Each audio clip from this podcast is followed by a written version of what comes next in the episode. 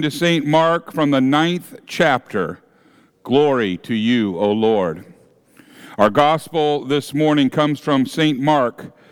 It is Mark 9, verses 30 through 37, and can be found on your Pew Bible, page 1569. Mark records They left that place and passed through Galilee. Jesus did not want anyone to know where they were because he was teaching his disciples. He said to them, The Son of Man is going to be delivered into the hands of men. They will kill him, and after three days he will rise. But they did not understand what he meant and they were afraid to ask him about it. They came to Capernaum. When he was in the house, he asked them, What were you arguing about on the road? But they kept quiet, because on the way they had argued about who was the greatest. And sitting down, Jesus called the twelve and he said, Anyone who wants to be first must be the very last and the servant of all. He took a little child whom he placed among them. And taking the child in his arms, he said to them, Whoever welcomes one of these little children in my name welcomes me. And whoever welcomes me does not welcome me, but the one who sent me. This is the gospel of the Lord. Praise to you, O Christ. You may be seated.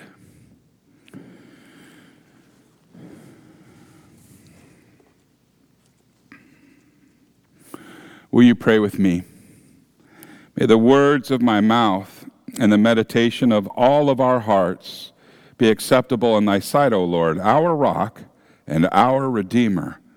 Amen. In the name of Jesus. As we have been making our way through the Gospel of Mark, we will see a change in the focus all four gospel accounts, all four, have this change of focus. The beginning of the gospel accounts, they focus on the teachings and the signs, and they point to Jesus as the promised Messiah. And these signs and teachings are there as they fulfill the promises that he made through his prophets in the Old Testament. They certify that Jesus really is the Messiah, the Messiah who was sent from God.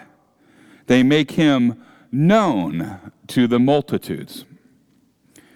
And then there comes to the point where we are where there is a change in focus as Jesus began to prepare his disciples for that Good Friday.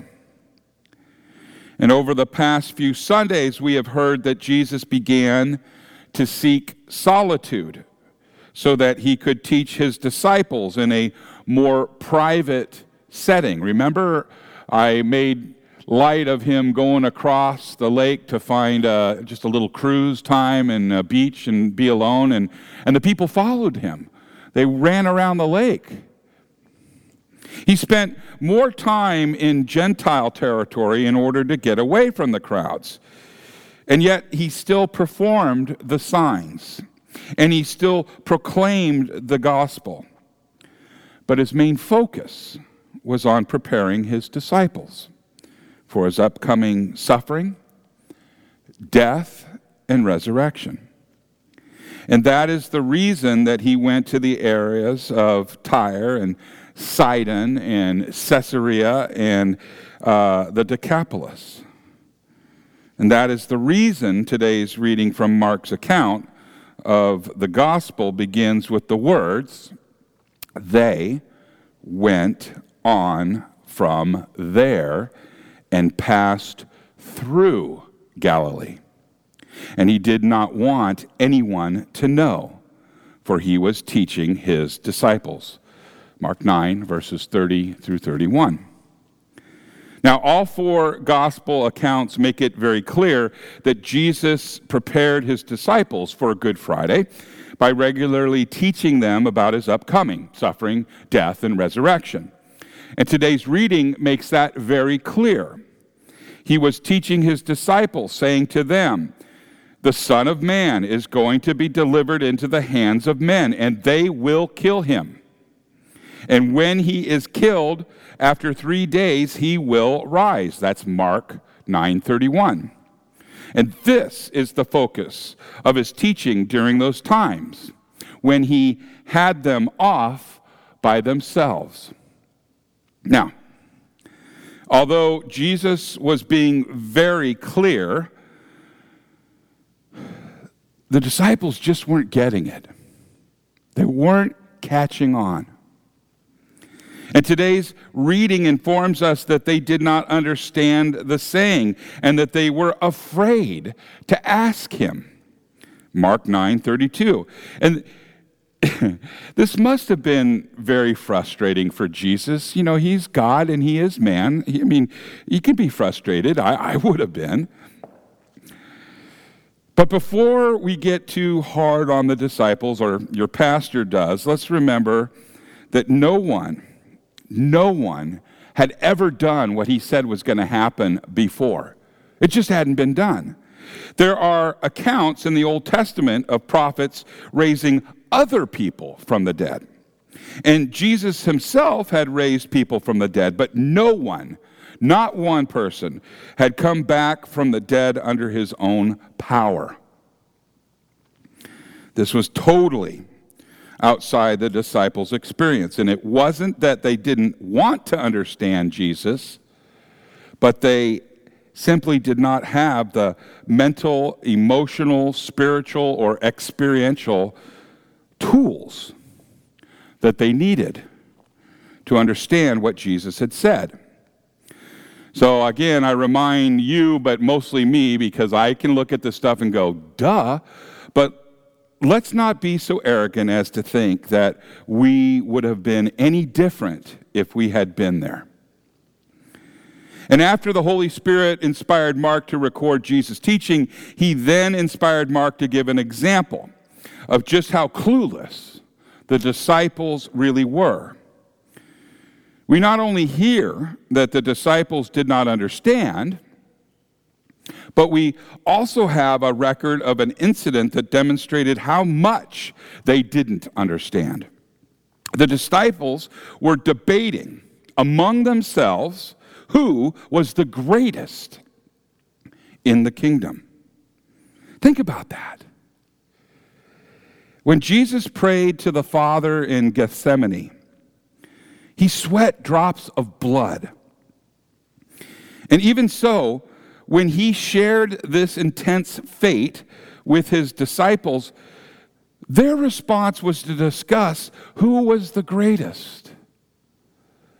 Jesus was telling them about the single greatest event in the entire history of the world that is salvation earned on the cross for all people. And these guys were debating who would be the leader of their little band when Jesus was gone. Amazing. How embarrassing it must have been when Jesus asked them, Hey, what were you discussing on the road? Now, Jesus used this moment of embarrassment as an opportunity to teach them and us exactly what it means to be a leader in his church. Did you catch it? He sat down and called the twelve. And he said to them, If anyone would be first, he must be last. Last of all, servant of all. Mark 9:35. Now, in God's family, the leader serves.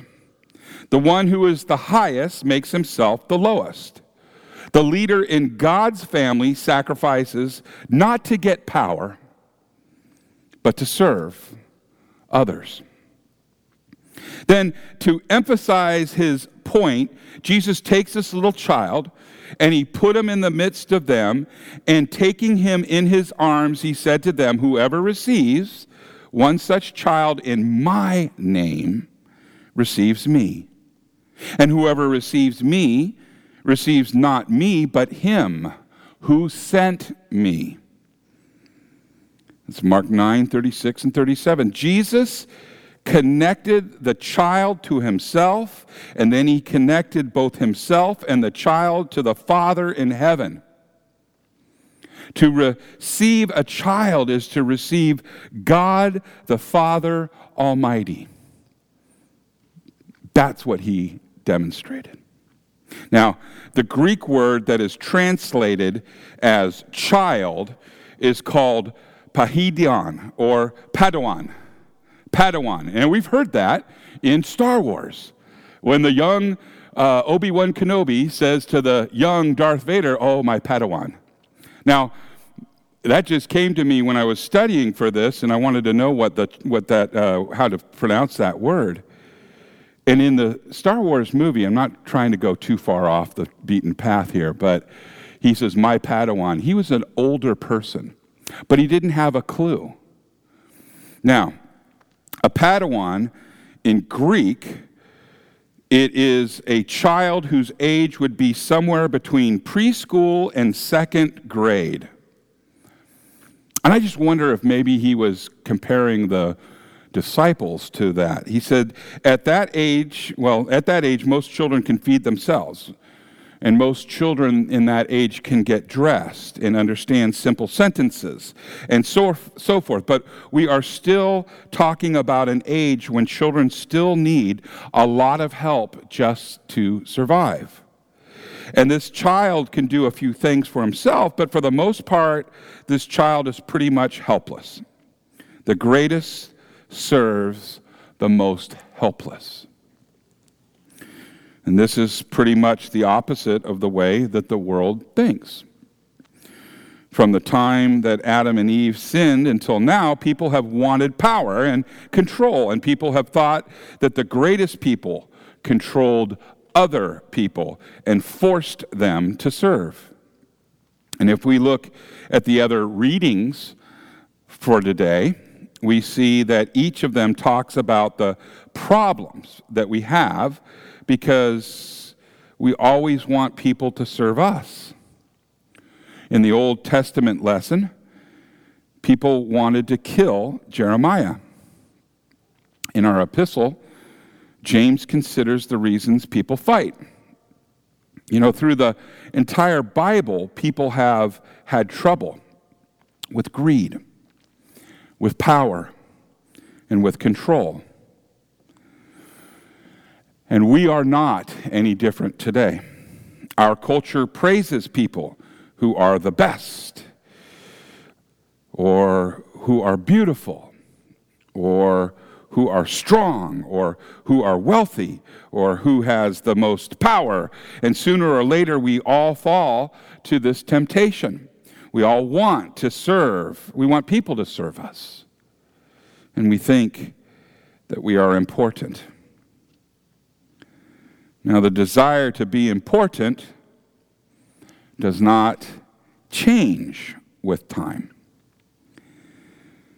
The desire to be important is the reason that Cain killed Abel. And it is the reason that people terrorize others in their cities and in their communities every week. It is a deep part of our sinful nature and it attacks us from the day we enter the world until the day we die. So the things Jesus teaches his disciples are good for us as well. And with great sadness, we know that today's gospel is not the only time that the disciples argue about who is the greatest in God's kingdom. And there was a time that Jesus told the disciples to go to a friend's house and prepare for the Passover. And when everyone arrived, the disciples began discussing who would wash the feet. And you see, they had been walking in the hot sun all day, and their feet were hot, and they were sweaty, and they were dirty, and probably smelly. And it was the tradition for the host to have a servant wash the feet of his guests. And none of the disciples wanted to do a servant's work. So nobody was washing any feet. And then Jesus arrived and he washed their feet.